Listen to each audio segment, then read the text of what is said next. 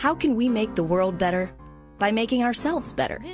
The Dr. Joe Show explores how you can make positive personal change by using his groundbreaking and highly effective I Am approach to understand who we are and why we do what we do. Your small changes can have big effects. Join us now for the Dr. Joe Show with Mark Stiles of Stiles Law, Thomas McCoy, and your host, Dr. Joe Shrand. Mm, welcome to the Dr. Joe Show.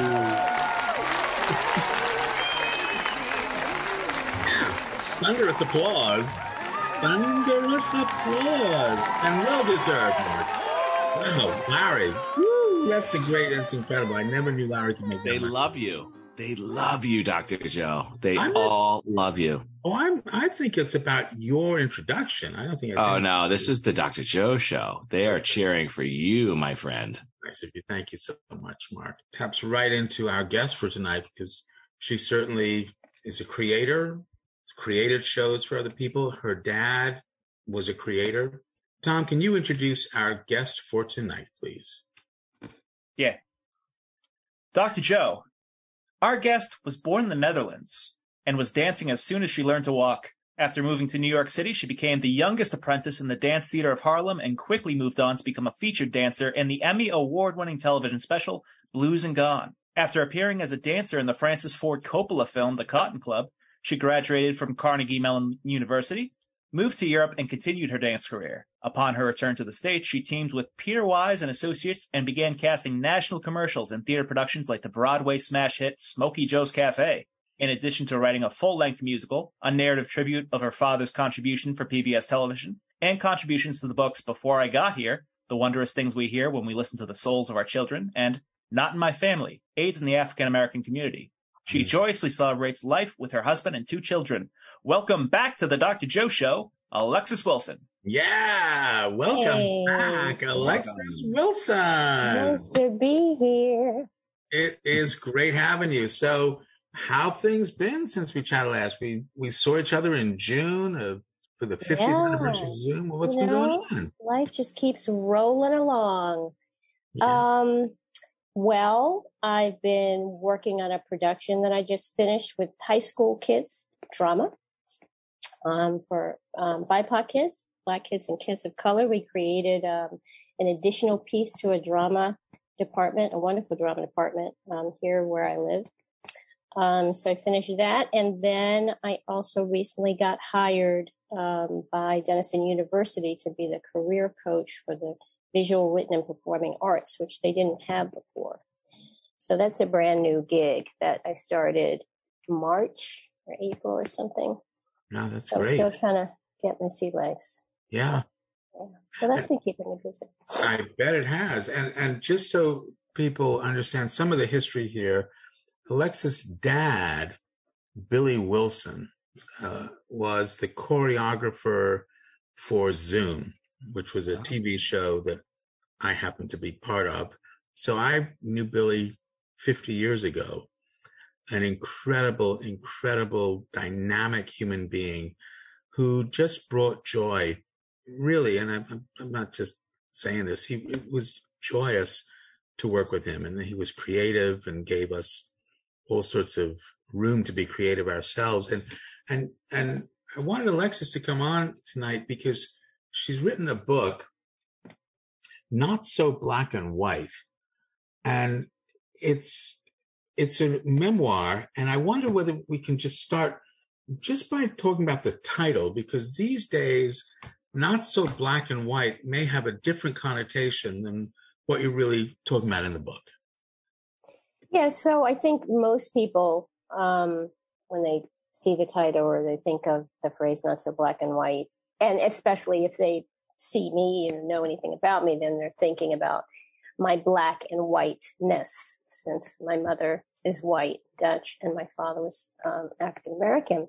Um, but it's actually about sort of the space between the bars. It's really the, the gray of life. And that it took me a long time through just growing up and maturing to see that the world is not always as stark and sort of obsolete in those terms, you know, either this or that. Um, And it also has to do with love. And as James Baldwin said, love is where you find it. You don't always know where that's coming from, what package it's wrapped in, what it looks like or sounds like, or any of those things. But then, of course, it's up to you to accept or, you know, or turn away that that love that's coming to you. But the point is, is that um, these are all things that you sort of you think you have a handle on, but then you realize that life is more complicated than that. Mm. And you wrote the book uh, about what ten years ago. What inspired you to write at that point? Um, well, so 2013, I think, is when the book was published. 2012, 2013, and um, it took me 10 years to, I gave myself 10 years because I, we were just starting our family. Um, but what had happened was the night that my father died, um, at, um, St. Vincent's Hospital in Manhattan, which actually doesn't even exist anymore.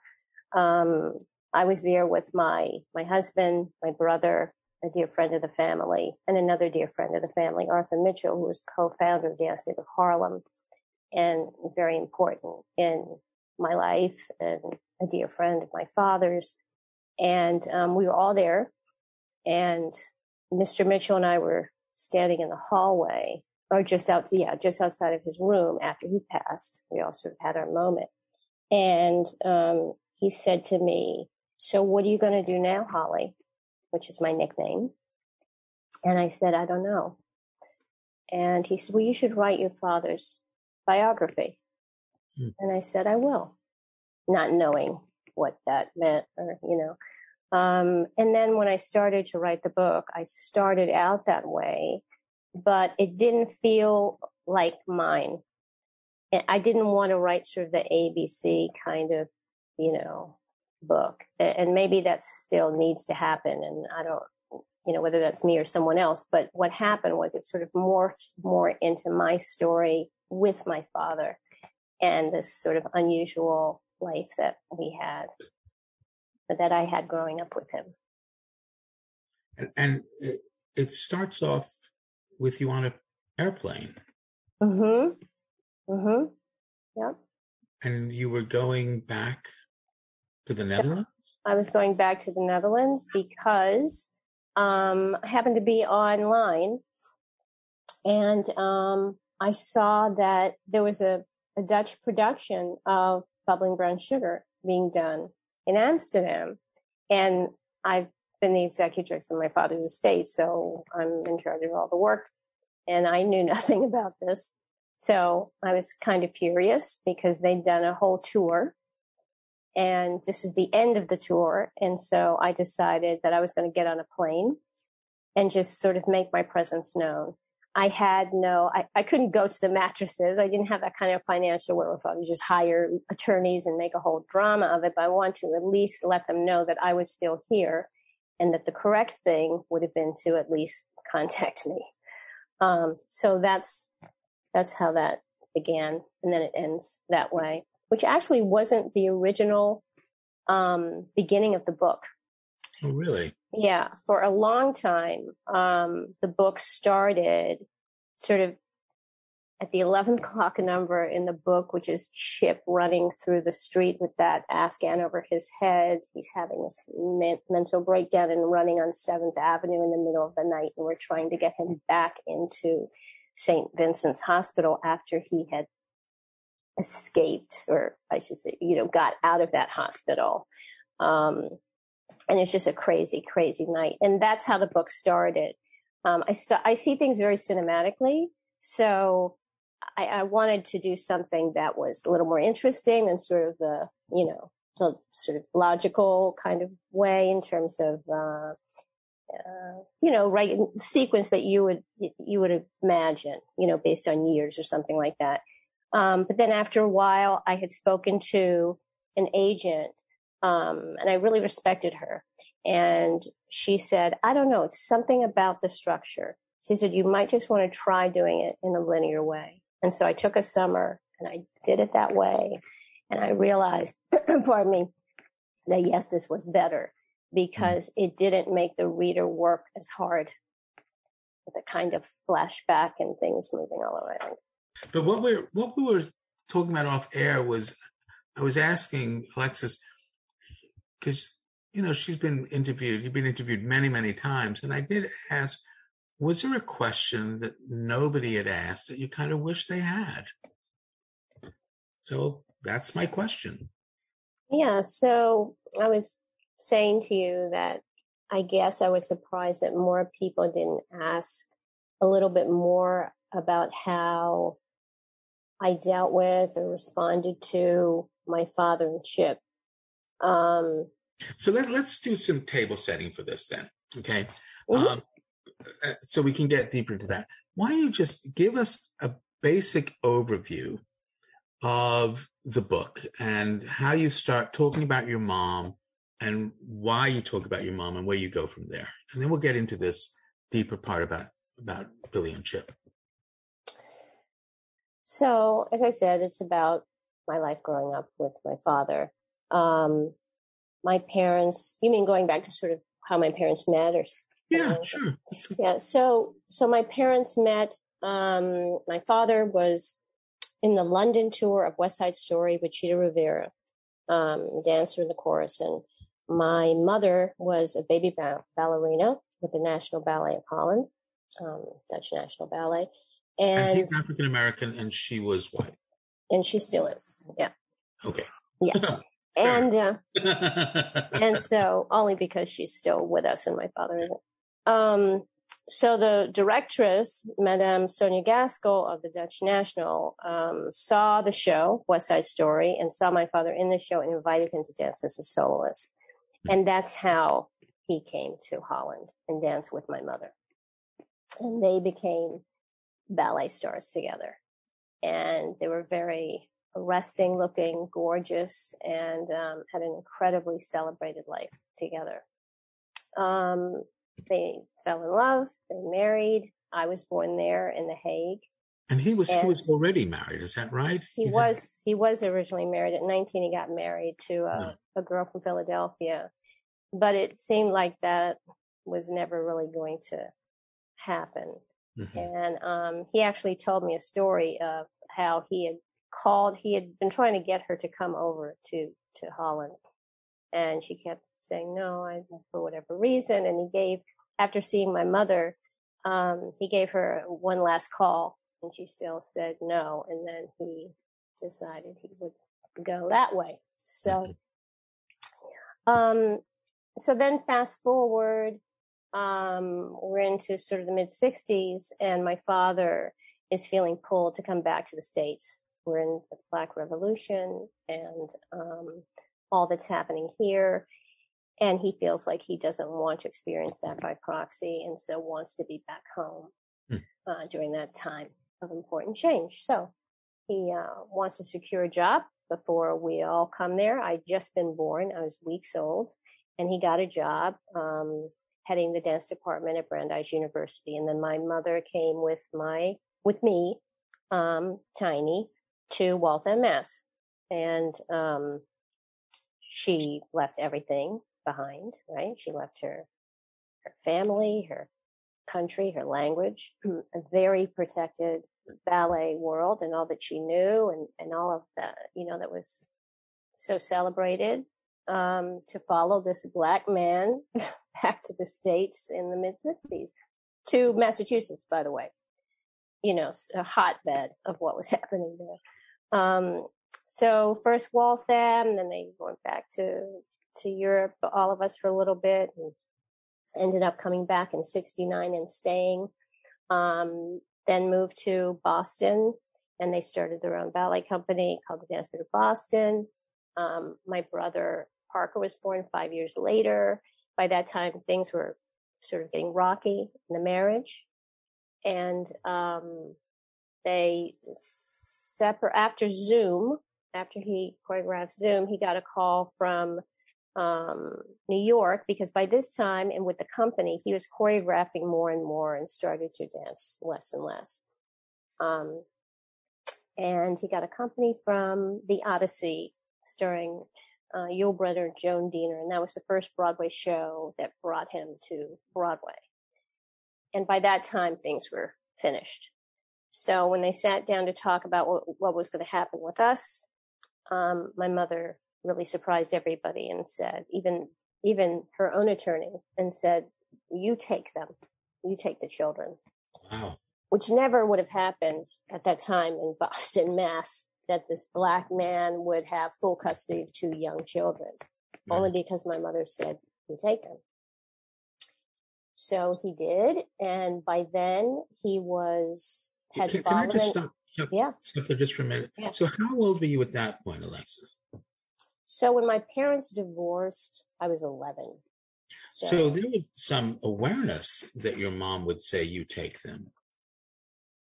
yeah, I think she was aware. Um, And what about for you? What was that like for you? oh, for me, well, for me, for me, um, you know, it was a different time, right? And we didn't talk about those things then, right? Mm, like Mhm. we do now. The conversations that I have with my children, especially when they were even much younger, were already very different than you had in the 70s.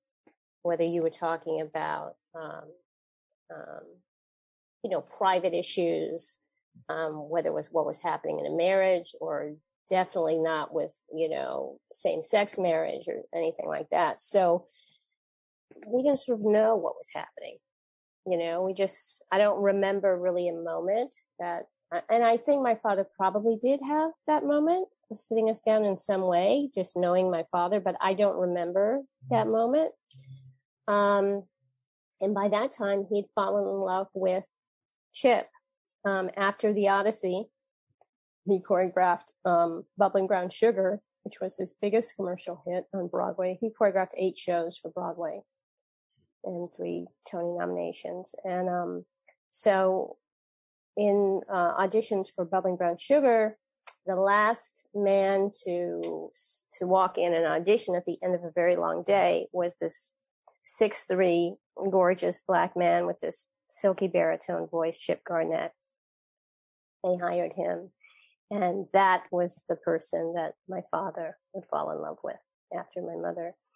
And so they um so he was then in in new york. He and chip lived in new york and my my brother and i would come i don't know was it every week every other week? We, we and we would be the only children on the plane. The children weren't on planes then you know and the and the the um what do you call not the waitress the Stewardess. the stewardess would come and sit with us as they used to do when children were on the plane and it became sort of our normal to to be on this plane and then we'd you know come back and um then when that happened when when they sat down about the divorce then we moved to new york and lived with chip and my father and um And were you aware what, what Broadway meant at that point? I mean, because this, this show was on Broadway. Mm-hmm.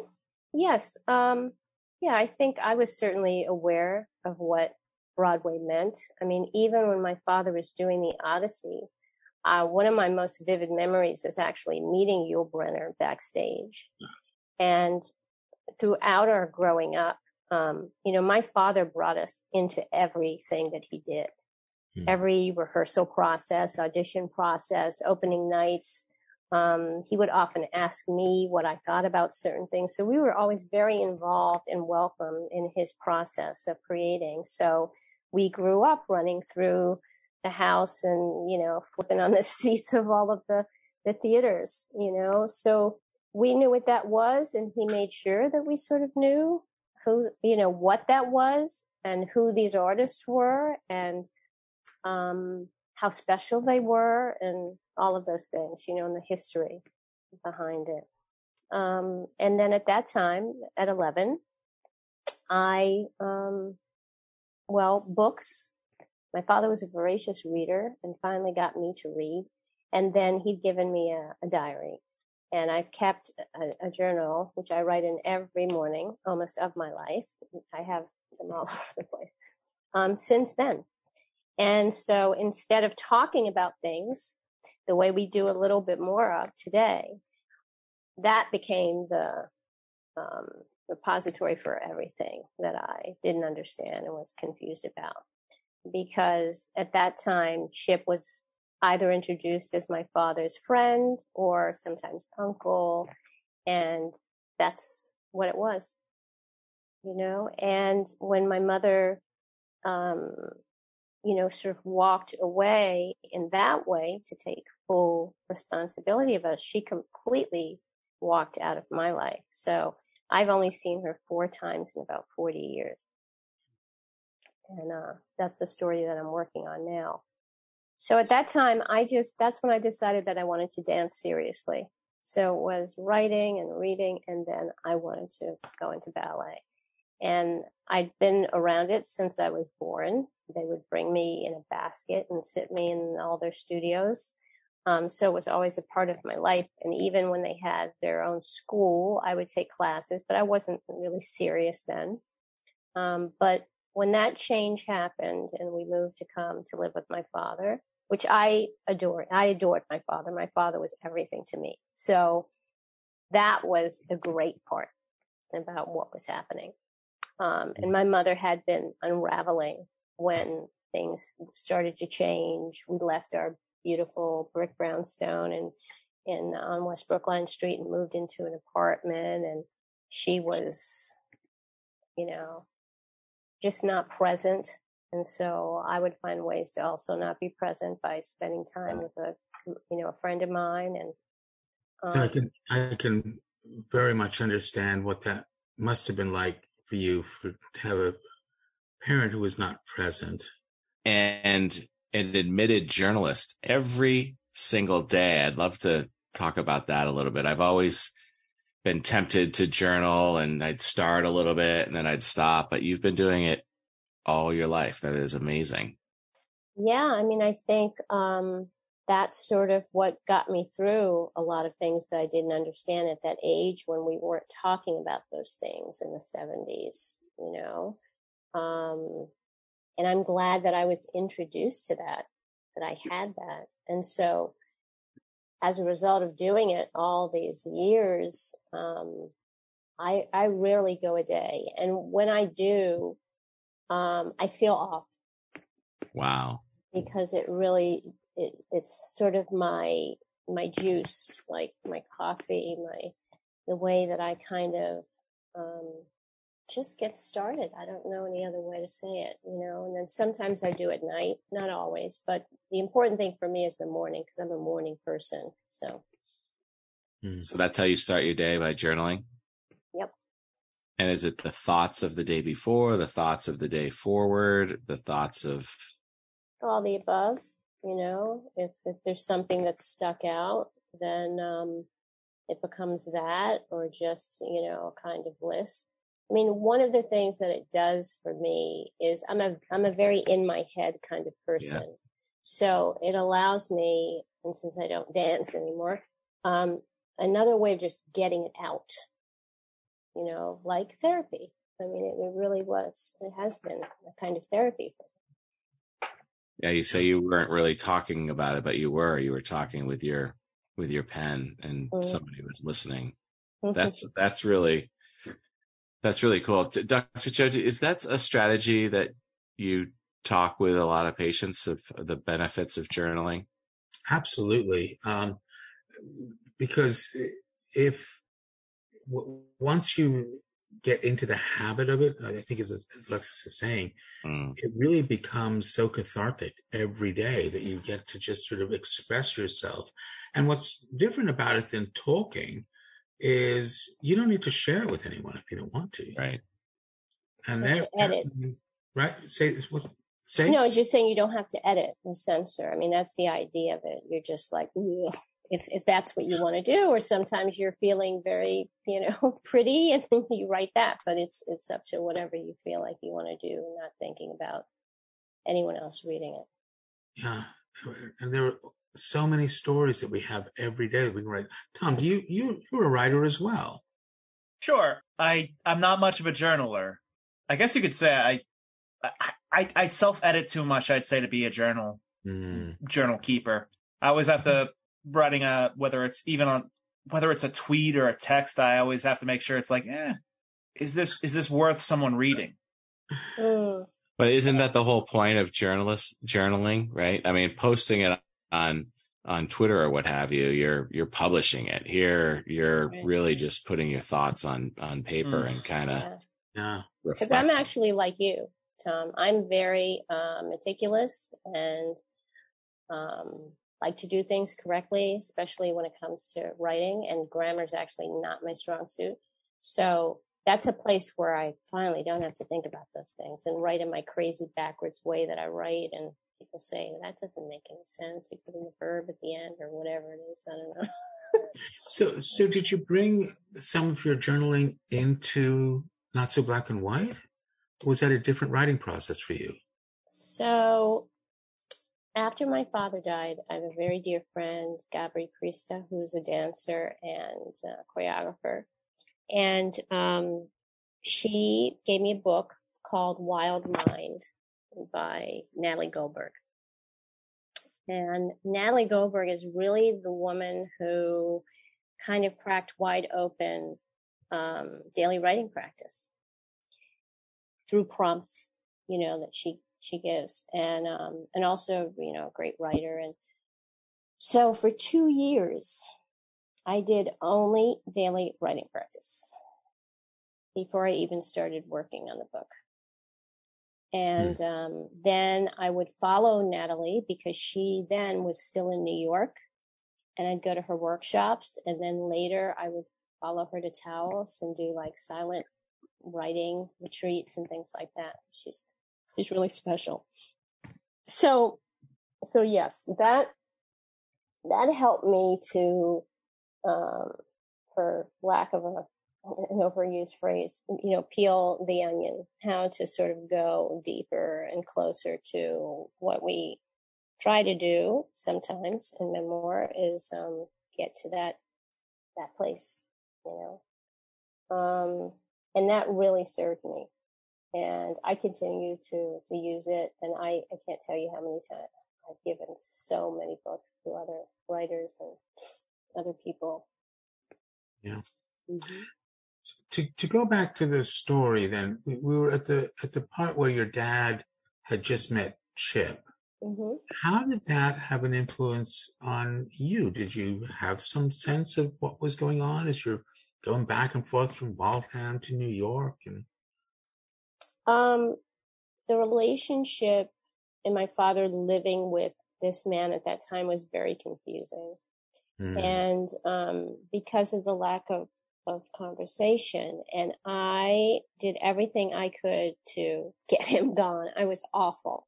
I was really awful. Um, there was a conflict between you and Chip. Yes, because I told you I adored my father, and it was very. I always think about Eugene O'Neill's "Morning Becomes Electra," mm. which is about the daughter and the wife who are vying for the attention of the husband, husband and father. And it was sort of that similar kind of feeling. Um, but what I came to realize, um, I thought Chip was my nemesis, you know, my Achilles heel, that, that everything in my life was, was because of this man. And what was this, you know? And, and my father would, there's actually a moment in the book, um, where my father and I have a moment um, and I think I'll never find anyone in my life. And I think I'll always be alone. I'm in college and my father sits me down and, um, we have a conversation and I don't want to talk, but he, he knows me and he goes, come sit. And, um, he said, why are you crying? I was crying uncontrollably. And he said, why? What's wrong? What's going on? And I said, I, I can't, I can't, you know, I was just crying. He said, no, say, what is, what is it? And I said, well, I, I feel like I'll never find anyone. He said, well, why would you say that? You're going to find so many wonderful people in your life and blah, blah, blah, as parents do. And I said, because I, you know, I, I don't want to explain Chip. Like I would never bring people home. And he said, well, you know, I can't apologize for Chip. Chip loves you and Parker like his own children, and he would do anything in the world for you. Parker's your brother. Parker's my brother. Right. And um, he said, not everyone's going to like it, but it is what it is. And um, You know, this is your home and you should never feel ashamed to come here. So that that helped to clarify something, but it wasn't until years later that I realized with another kind of maturity that really what I was grappling with and fighting against and why I was being so awful was really the absence of my biological mother. Because mm. Chip came to the table with nothing but love. He and my father were 10 years apart and Chip walked into the middle of a very awful divorce with these two young children, and he never walked away. Never. Yeah, on page 62 of your book, you say it was hard to warm to Chip because of his determination to please and to be accepted. Mm-hmm. That's a powerful image that when somebody was trying so hard to please and be accepted, mm. did you not believe it? Or i mean why was that so hard? And how did that connect with your mom? I mean i think first of all was the age you know? This is like you know 11 12 13 14 didn't have my mother during those important years but didn't really make that connection. Um he was that other woman man uh step person that you you know that I just viewed as sort of the evil person. Like I just I think in my confusion and anger about something that was actually kind of misplaced, I just dumped all of that onto Chip. And it was who were you actually angry with then? Well, I'm saying my mother, the yeah. absence of my mother. Yeah. You know, but it took me a long time to realize that. And again, that goes back to when you're 11 and she says no you you take them. Yeah you take them and then gone. Now she and my brother have a very different relationship. They really? still to this day talk constantly. Wow. But i was um i was the one who um from a young age i would confront her you know those rare moments she'd call on the phone um, she'd say, you know, I do all this for you and all of this is for you and your brother and I love you and all of this. And I said, no, you weren't. No, you didn't. No, you mm. weren't. And she would hang up the phone on me from age 10 and she mm. still continues to do it. That's sort of mm. the way that she copes is by hanging up on me. So we were talking about the, the history and in the book, um, there's a part that, that I actually do want to focus on, which is when Chip winds up, it sounds like he has some nervous breakdown.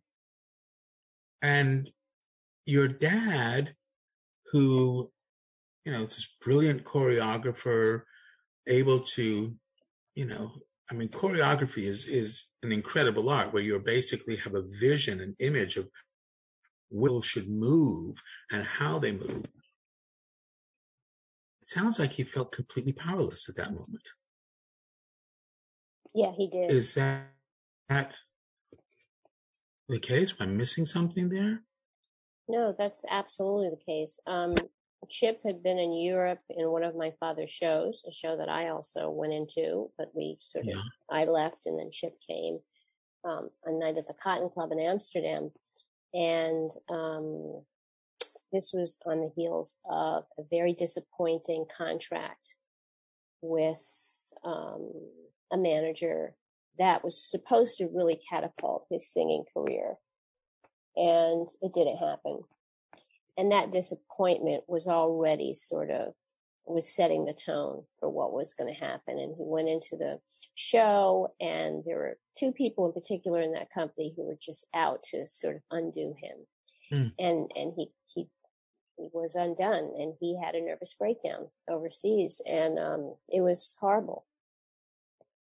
And that later, uh, we realized, um, that he was diagnosed as being bipolar and um, it was very difficult he was, you know, taping his mouth so that he couldn't speak and he, because he couldn't stop the chatter in his mind and then he couldn't stop talking. And then the bipolar, he was in these manic episodes and would go out and buy 50 hats and 20,000 scarves and, um, and then getting him back to the States was another challenge.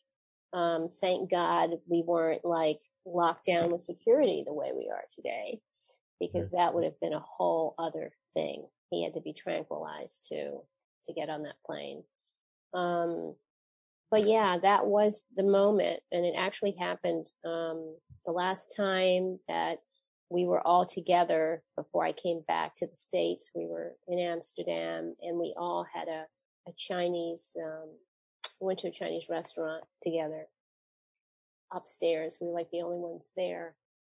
And Chip was seeing demons and spirits and, you know, made up and um, thought he was Michael Jackson with like a, a glove on his hand, and um, and we were just trying to get through the meal.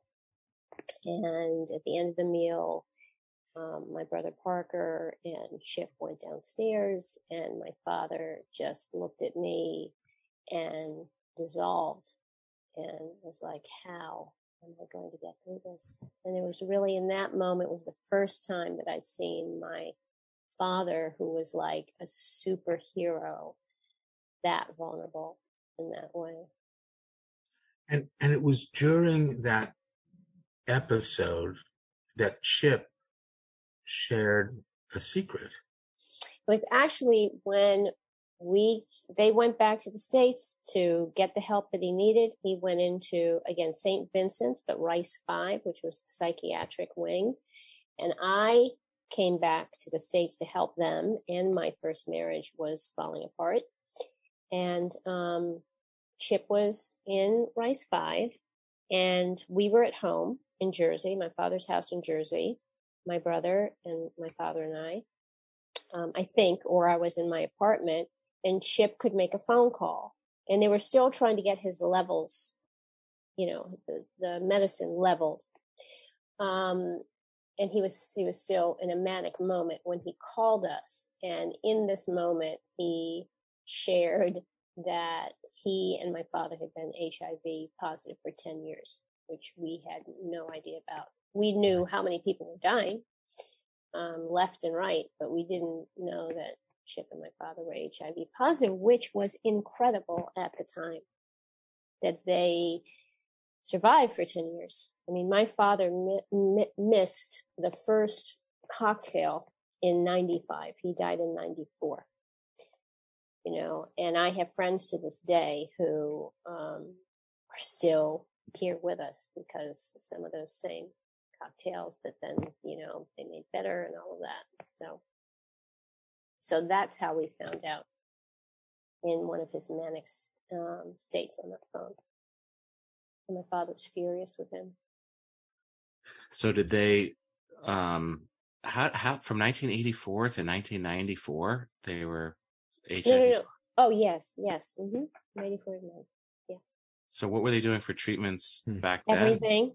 Yeah. Everything but AZT because AZT was the only thing that was offered. And my father and Chip knew that that was off the table.